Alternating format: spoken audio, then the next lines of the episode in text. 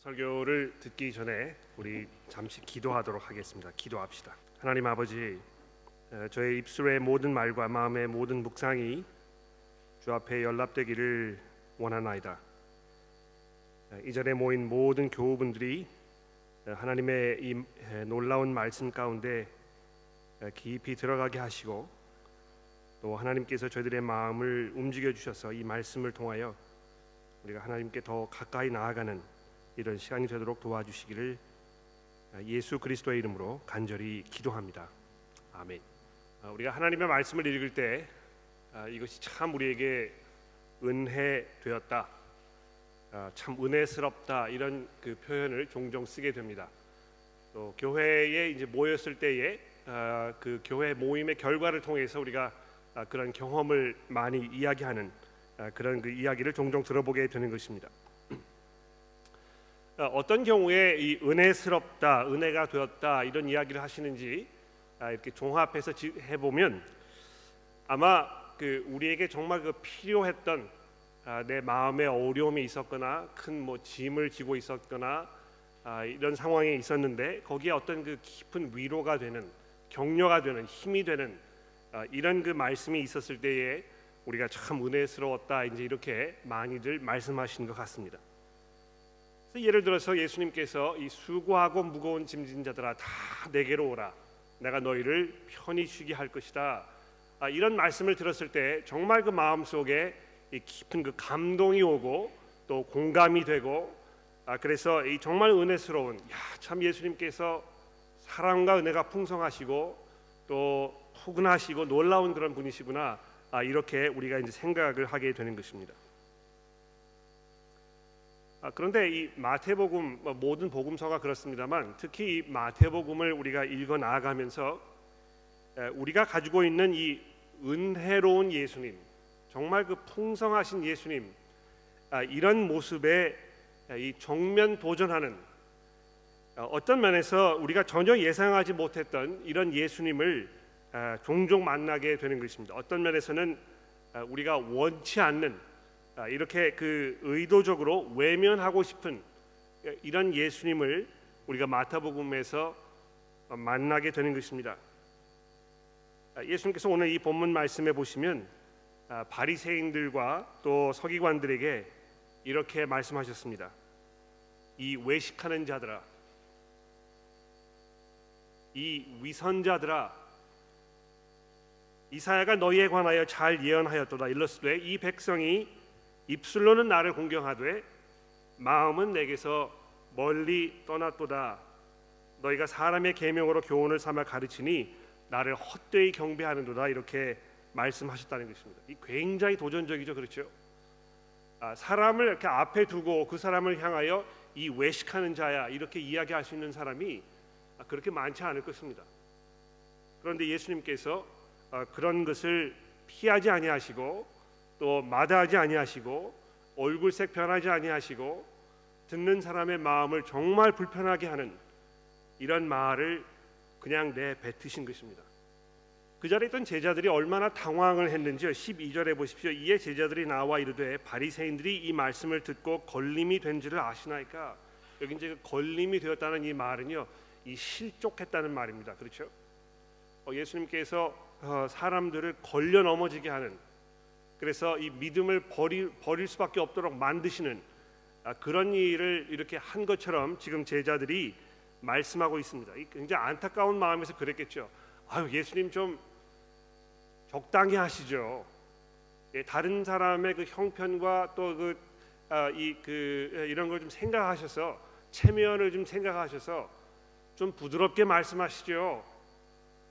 이렇게 이야기하셨는데 예수님께서 한술 더 뜨셔서 13절에 보십시오.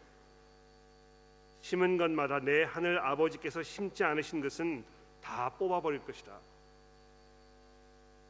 그냥 둬라. 그들은 맹인이 되어 맹인을 인도하는 자로다. 만일 맹인이 맹인을 인도하면 둘이 다 구덩에 빠질 것이다. 그러니까 이런 예수님 우리가 이렇게 그 어, 만나기를 별로 이렇게 즐겨워하지 않습니다. 그렇죠? 정말 그 은혜가 풍성하시고 모든 사람들을 다 포용해 주시는 우리가 이 듣기 원하는 이런 이야기를 해주시는 예수님을 우리가 만나고 싶어 하는 것인데 정작 마태가 우리에게 이 보여주고 있는 이 예수님 처음부터 끝까지 쭉 살펴보게 되면 정말 우리의 이 심기를 불편하게 하는 이런 예수님 우리가 만나게 된다는 것입니다. 아 근데 예수님께서 그냥 이렇게 괜히 이렇게 이야기하신 것이 아니고요. 아, 정말 이 이야기를 들어야 하기 때문에 이렇게 얘기하신 것입니다. 그렇지 않겠습니까? 예. 아, 아마 이 복음서를 읽고 있는 여러분과 저도 예수님의 이런 이야기를 들으면서 우리가 아, 그냥 뭐 지나치거나 눈을 감아버리거나 이렇게 할 수 없고 이것이 지금 나에게 말씀하고 계신 것은 아닌지 우리가 심각하게 한번 생각해 보아야 하는 그런 순간에 지금 우리가 와 있다는 것입니다. 아, 우리가 이 하나님께로부터 은혜를 경험하고 어, 그 은혜스러운 이런 자리가 되기를 원하는데요. 아, 예수께서 우리에게 내리시는 이 가장 심각하고 이 중대한 문제가 무엇인지를 아, 우리가 이, 이해하지 못하고 그리스도께서 가지고 계시는 아, 이런 그 상황에 대한 그분의 그 결론 아, 이런 것을 우리가 수용하지 못한다면 아마 그 하나님의 은혜 이것이 무엇인지 우리가 온전히 경험하기 어려울 것입니다. 그래서 그저 우리가 알고 있는 예수님은 그저 등이나 이렇게 도닥거려 주시는 예? 우리가 뭐 좀 마음이 상했을 때 이렇게 좀 안아주시고 도닥거려 주시는 그러나 근본적인 삶의 변화를 가져오실 수는 없는 무기력하고 나약한 이런 예수님을 우리가 섬기고 있는 것은 아닌가 이렇게 생각하게 되는 것입니다. 그러나 오늘 예수께서 우리에게 던지시는 이 말씀을 우리가 이 읽어보면서 우리의 삶의 모든 것들을 다시 한번 재조명해보고 내가 정말 지금 하나님 앞에 어디에 서 있는가 아, 이런 것을 우리가 돌아보는 그런 자리가 되기를 간절히 기도합니다. 아, 본문 말씀은 이 바리새인들이 얼마나 하찮은 문제를 가지고 예수께 이 시비를 걸고 있는가 이 문제로 시작이 되고 있습니다. 이 손을 씻는 일에 관한 이 장로들의 전통의 문제에 대해서 지금 예수님께 질문을 하고 있는데요. 이것은 질문을 하는 것이 아니고 아, 이좀 트집을 잡는 것이죠, 그렇죠? 시비를 거는 것입니다. 그러니까 여러분 그 어, 우리가 이제 종종 신앙 생활을 할 때도 어, 이런 경우를 우리가 보게 돼요. 아, 여러분 그 세워주기 그룹에 가셔서 성경 공부를 하실 때 여러분의 의견을 말씀하시고 표현하는 건 굉장히 좋은데요. 내가 지금 이 시비를 걸려고 이 말을 하는 것인가 아닌가 이거 잘 한번 생각해 보십시오. 예? 이 하찮은 문제 아무것도 아닌 문제를 가지고 괜히 이 말싸움을 하기 위해서 또는 나의 어떤 그 생각이나 이런 거를 남에게 관철시키기 위하여 내가 지금 윽박을 지르고 있는 것이 아닌가 이거 잘 한번 생각해 보십시오. 이 바리새인들이 지금 예수님께 가지고 나온 이 질문 물론 이것이 바리새인들에게는 어, 정말 뭐 이 가장 중요하게 여겨지는 질문처럼 생각되었을지 모릅니다만 지금 이 벌어지고 있는 그 전후 문맥 지금 예수님께서 뭘 하고 계신 것인가 그분이 지금 무슨 이야기를 하고 계신 것인가 지금 어디에까지 왔는가 이 문제를 돌아보았을 때 이 바리새인들과 서기관들의 이 질문이 얼마나 쓸데없고 얼마나 하찮고 사소하고 아, 이런 그 질문인가 우리가 볼 수 있는 것입니다. 아, 왜 그렇습니까? 아, 여러분 그 어, 바로 이전 오늘 본문 바로 이전 14장 34절에 보시면 예수님께서 지금 무슨 일을 하고 계시는지 마태가 어떻게 설명하고 있습니까? 34절을 보십시오. 그들이 건너가 게네사렛 땅에 이르니 그곳에 사람들이 예수인 줄을 알고 그 근방에 두루 통지하여 모든 병자를 예수께 데리고 와서 다만 예수의 옷자락이라도 손을 대게 하기를 간구하니 손을 대는 자는 다 나음을 얻었더라. 예? 이 병든 사람들은요 기본적으로 이 부정을 탄 사람처럼 여겨졌었습니다. 그렇죠? 그래서 이 그 병이 다 낫기 이전에는 구약 시대 성전에 갈 수가 없고 또그 아, 병이 다 나았는지 확인하기 위해서 제사장에게 가서 이 검증을 받아보고 이렇게 한 후에야 자기 이 제사드릴 제물을 가지고 성전에 들어가서 하나님께 제사를 드릴 수가 있었단 말입니다. 또 왜 그런 것입니까? 이 부정한 몸으로 하나님께 나아갈 수가 없다는 사실을 구약 성경이 얘기하고 있다는 것입니다. 근데 여기 놀라운 사실은요. 이 병든 사람들이 다 예수를 와 가지고 예수님을 만졌다는 것입니다. 그렇죠? 그러니까 이 부정한 사람이 지금 자기의 몸에 손을 대면 자기도 부정하게 되어 버리기 때문에 굉장히 불쾌하고 또 어, 그, 그것을 정결하게 하기 위해서 이 치러야 하는 어떤 그 예식 이런 게 굉장히 복잡하기 때문에 아, 이런 걸 원치 않는단 말이죠. 그런데 어떻게 되었습니까? 아, 그렇게 부정한 것으로 여겨졌던 사람들이 예수께 와가지고 예수의 몸에 손을 대었더니 다 깨끗하게 되는 지금 이런 놀라운 일들이 벌어지고 있는데요. 바리새인들이 어떻게 하고 있습니까? 자기 장로들의 전통의 문제를 가지고 와서 왜 밥 먹는데 손을 씻지 않느냐고 이렇게 질문하고 있는 이 상황이 그들의 그 어리석음, 그들의 그 패역한 마음 이런 것을 아주 적나라하게 보여주고 있다는 것입니다. 아, 이 전통이라는 것 아, 굉장히 재밌는 이야기인 것 같아요. 그렇지 않습니까? 아, 전통이라는 것이 무엇입니까? 오랫동안 그 전수되어 온 이제 전통입니다. 그렇죠? 이 전통이라는 건 뭐 하루 아침에 이렇게 되는 것이 아니고 굉장히 오랜 세월 동안 모든 사람들이 그것을 공감하고 또 아, 이것이 좋은 것이다 이렇게 여겨지기 때문에 아, 이 수용되는 그런 것입니다. 그래서 거기에 어떤 그 삶의 지혜라든지 아, 이런 것이 담겨 있다고 얘기할 수 있습니다. 그런데 지금 예수님께서 아, 뭐라고 말씀하십니까? 이 전통이라는 것이 하나님의 말씀을 패하는 것으로 사용되었을 때 이것이 얼마나 쓸모없는 것인지 이렇게 말씀하고 있다는 것이죠. 아, 여러분 그 어, 사도 바울도 이 전통이라는 문제에 대해서 굉장히 여러 번 이야기하셨어요. 어, 고린도전서 11장 2절에 보십시오. 여기 보시면 아, 고린도전서 11장 2절입니다. 너희가 모든 일에 나를 기억하고 또 내가 너희에게 전하여 준 대로 그 전통을 너희가 지킴으로 너희가 칭, 너희를 칭찬하노라. 또 데살로니가 후서 2장 15절을 보십시오. 데살로니가 후서 2장 15절. 그러므로 형제들아 굳건하게 서서 말로나 우리의 편지로 가르침을 받은 전통을 지키라. 좀 더 내려가셔서 데살로니가 후서 3장 6절에 보시면 형제들아 우리 주 예수 그리스도의 이름으로 너희에게 명하노니 게으르게 행하고 우리에게서 받은 전통대로 행하지 아니하는 모든 형제에게서 떠나라.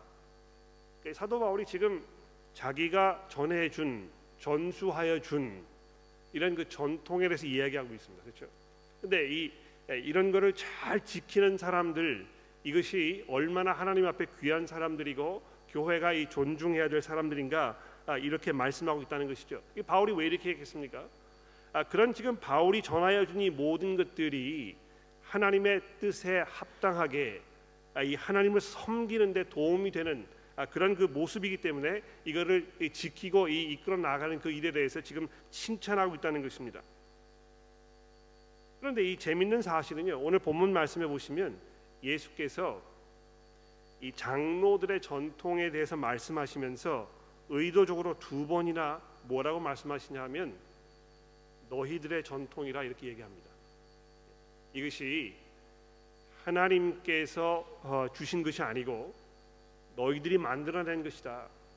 아마 그 말 속에는요 하나님의 의도와는 동떨어진 하나님의 의도와는 무관한 어떤 사람의 생각과 지혜로 만들어낸 아, 이런 것에 불과하다는 예수님의 그 평가에 이, 이것일 것입니다. 아, 사실 이 전통이라는 것이 아, 우리 인간 사회에서 굉장히 중요한 것으로 이렇게 자리 잡고 있고 받아들여지고 있습니다. 근데 이 전통이라는 것이 무엇입니까? 이 사람의 지혜잖아요, 그렇죠? 오랜 세월 동안 사람의 경험을 통해서 쌓아온 축적된 어떤 그 아, 인간의 생각과 어떤 그 경험이 다 이렇게 담겨 있는 어떤 그 결정체라고 이야기할 수 있는데 기본적으로 인간이 어떤 사람들입니까? 하나님을 대적하고 하나님께로부터 멀어지려고 하고 어떻게 해서든지 하나님에 관한 진리를 이 억누르려고 하고 그래서 자기 스스로의 어떤 자유를 자기 스스로의 생각을 관철시키려는 이런 그 고집스러운 마음을 가지고 있는 사람들이 우리 인간들입니다. 그래서 이 인간의 결정적인 기, 본적인 어떤 그 성향 이것의 결정체가 무엇입니까?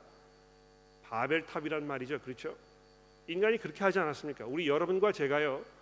그냥 그 우리들끼리만 살도록 내버려 두면 우리는 어떻게 하겠습니까? 우리 스스로 바벨탑을 쌓아 가지고 하나님을 대적하는 것입니다. 이것이 인간이 가지고 있는 기본적인 성향이거든요. 그러니까 아마 이 전통이라는 것 이것이 그냥 그것만 가지고 있으면 이것은 결국은 하나님을 대적하려는 인간의 기본적인 성향의 결정체라고 얘기할 수 있습니다. 그러니까 이 전통이라는 것 그 자체가 아, 굉장히 좋은 것이기 때문에 이거를 다 우리가 수용하고 받아들여서 이 전통을 지켜 나가야 한다 하는 이것이 어떤 면에서 설득력이 있는 것처럼 들립니다. 그러나 인간이 기본적으로 어떤 성향을 가지고 있는지 우리가 인정하게 된다면 아, 이 전통이라는 것을 그저 무조건 좋은 것으로 받아들여서 아, 우리 사회에 이렇게 들여와야 한다 생각하는 것이 별로 그렇게 성경적인 생각은 아닙니다. 아, 이것이 정말 그 하나님의 말씀을 아, 우리가 따르게 하고 그 말씀에 부합되는 삶을 사는 것인가 아, 이거를 잘 돌아보는 일이 굉장히 중요하겠죠. 자, 근데요. 전통의 그런 문제가 지금 본문 말씀에 대두되고 있습니다만 예수님께서는 거기에서 한 걸음 더 나아가셔서 이 바리새인과 서기관들의 그 마음 이것을 지금 파헤치고 계시는군요. 3절 말씀을 보십시오. 대답하여 이르시되 너희는 어찌하여 너희의 전통으로 하나님의 계명을 범하느냐 하나님이 이르셨을 때 내 부모를 공경하라 하시고 또너 어, 아버지나 어머니를 비방하는 자를 반드시 죽임을 당하리라 하였거늘 너희는 이르되 누구든지 아버지에게나 어머니에게나 말하기를 내가 드려 유익하게 할 것이 하나님께 드려, 드림이 되었다고 하기만 하면 그 부모를 공경할 것이 없다 하여 너희의 전통으로 하나님의 말씀을 폐하는도다. 그러니까 여러분 이런 상황 생각해 보십시오. 아, 제가 이제 그 어, 헌금의 문제를 조금 다뤄보도록 하겠습니다. 예? 아, 그 어, 재정 문제가 굉장히 민감한 문제이고 어떤 면에서 이 사람의 이 본연의 마음을 이렇게 드러내주는 아, 그런 문제라고 생각하기 때문에 제가 일부러 이 이것을 이제 예로 드는 것입니다. 그러니까 이 본문에 있는 상황은 이런 것입니다. 어, 하나님께서 내 부모를 공경하라 말씀하셨잖아요, 그렇죠? 근데 이 부모를 공경하는 것에는 부모님의 이 형편과 상황을 잘 돌아보고 또그 아, 그분은 그 부모님들의 이 필요를 내가 이, 그 돌아보고 필요하면 재정적으로 희생을 감수해서라도 부모님을 잘 섬기는 것이 이 그리스도인들의 마땅한 행위입니다. 그렇지 않습니까? 근데 여기 지금 본문에 있는 이 경우는요 무슨 경우입니까?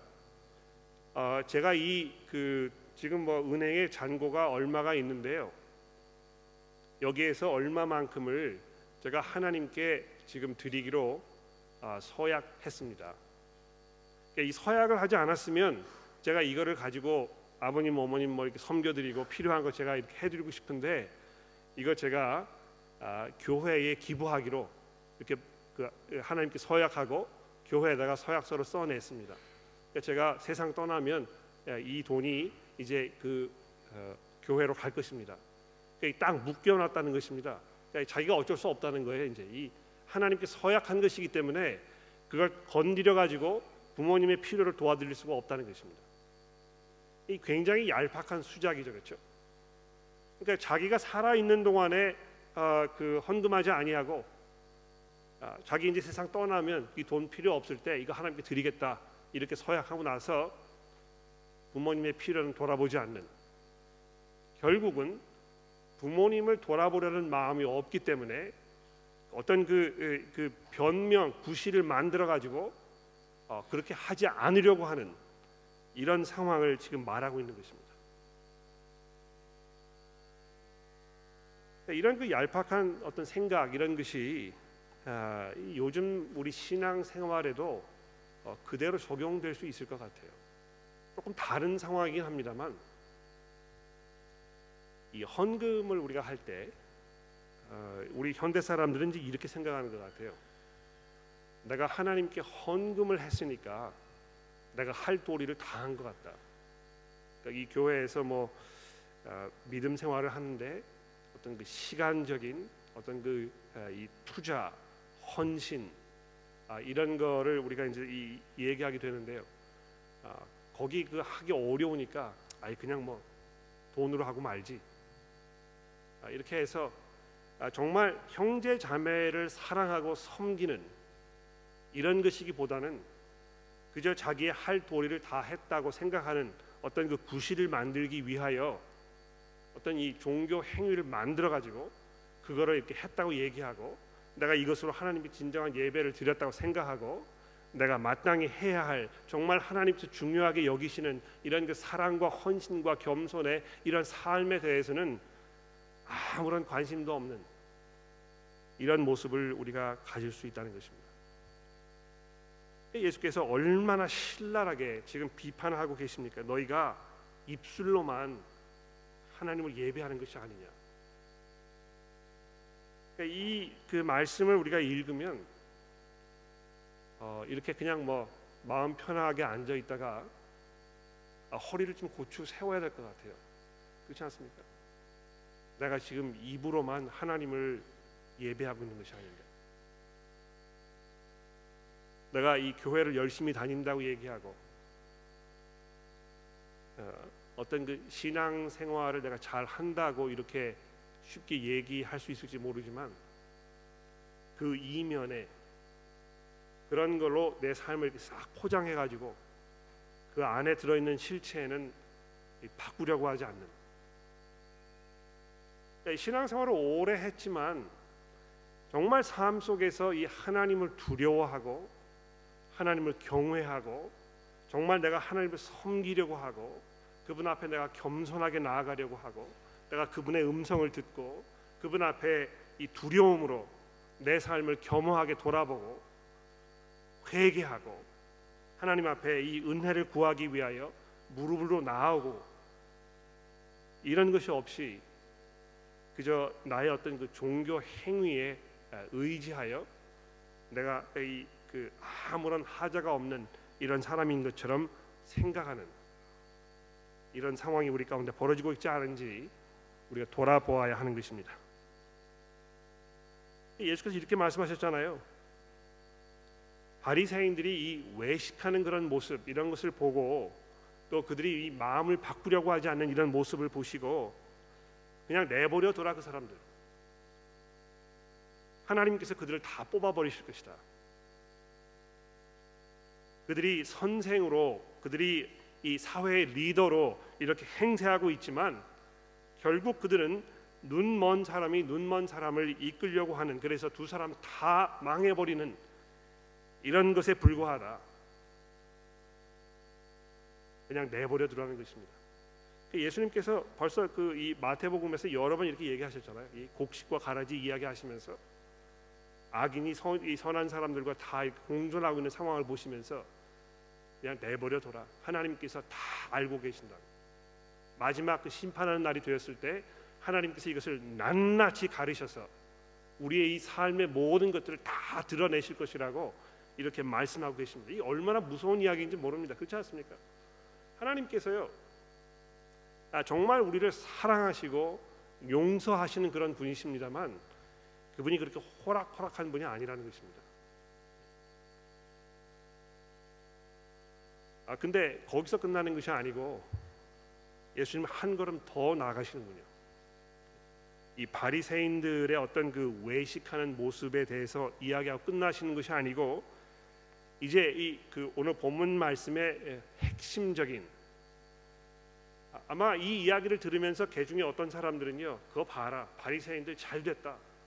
정말 내 이 눈에 나가지고 이 그 미워하는 마음 아, 이런 게 내가 그들 향해 있었는데 예수님 정말 통쾌하게 시원하게 잘 얘기하셨다 이렇게 얘기할지 모릅니다만 예수님께서 거기서 끝나지 아니하시고 그렇게 이야기하기 전에 내 마음을 좀 들여다봐라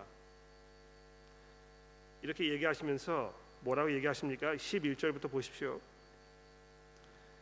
이 입으로 들어가는 것 이것이 사람을 더럽게 하는 것이 아니라 이렇게 말씀하시고 나서요. 좀 내려가서 17절에 보십시오. 입으로 들어가는 모든 것은 배로 들어가서 다 뒤로 버려지는 것일 뿐이라고. 오히려 입에서 나오는 것들이 이 마음에서 나오는 것이니 바로 이것이야말로 사람을 더럽게 하는 것이라고. 그러면서 이 마음에 나오는 것이 이 악한 생각과 살인과 간음과 음란과 도둑질과 거짓 증언과 비방하는 것이라고 이렇게 말씀하십니다. 이 결국 지금 뭘 얘기하신 것입니까? 다른 사람 손가락질하기 전에 우리 마음을 들여다보면 이 인간의 마음이 모든 사람들의 마음이 얼마나 폐역하고 하나님 앞에서 부질없는 것인지 모자라고 부정한 것인지 예수님께서 이거를 말씀하고 계시는 건 아닙니까? 그렇죠? 우리 마음 속에서 나오는 이 모든 악한 생각들, 남을 미워하는 그래서 정말 그 사람에게 해를 끼치고 싶은 가늠하려는 마음, 음란한 생각들, 남의 것을 시기하면서 그것을 부정한 방법으로 챙취, 탈취하려고 하는 어떤 그 욕심, 이 도둑질, 진실을 얘기하지 아니하고 이것을 돌려서 이야기해서 아, 이 반만 진실을 이야기하는 남을 비방하고 헐뜯고 진실을 이야기하지 않는 우리의 이런 그 적나라한 모습 예수께서 이것을 지금 지적하고 계시는구나. 이 본문에 그래서 어, 이 기본적인 이 모든 그 어, 예수님의 그 의도는 우리 인간의 전반적인 그 성향, 우리의 그 평가라고 얘기할 수 있습니다. 20절에 보십시오. 이런 모든 것들이 사람을 더럽게 하는 것이다. 여러분 이 예수님의 말씀 이렇게 쭉 읽어 보시면서요. 나에게 하나라도 적용되는 것이 있다면 아마 어, 여기 예수님 열거하신 것 중에 하나도 나에게 적용되는 것이 없다 이렇게 생각되는 분이 계시면 아마 그 정신과 병원을 한번 찾아가 보시는 게 좋을 것 같아요.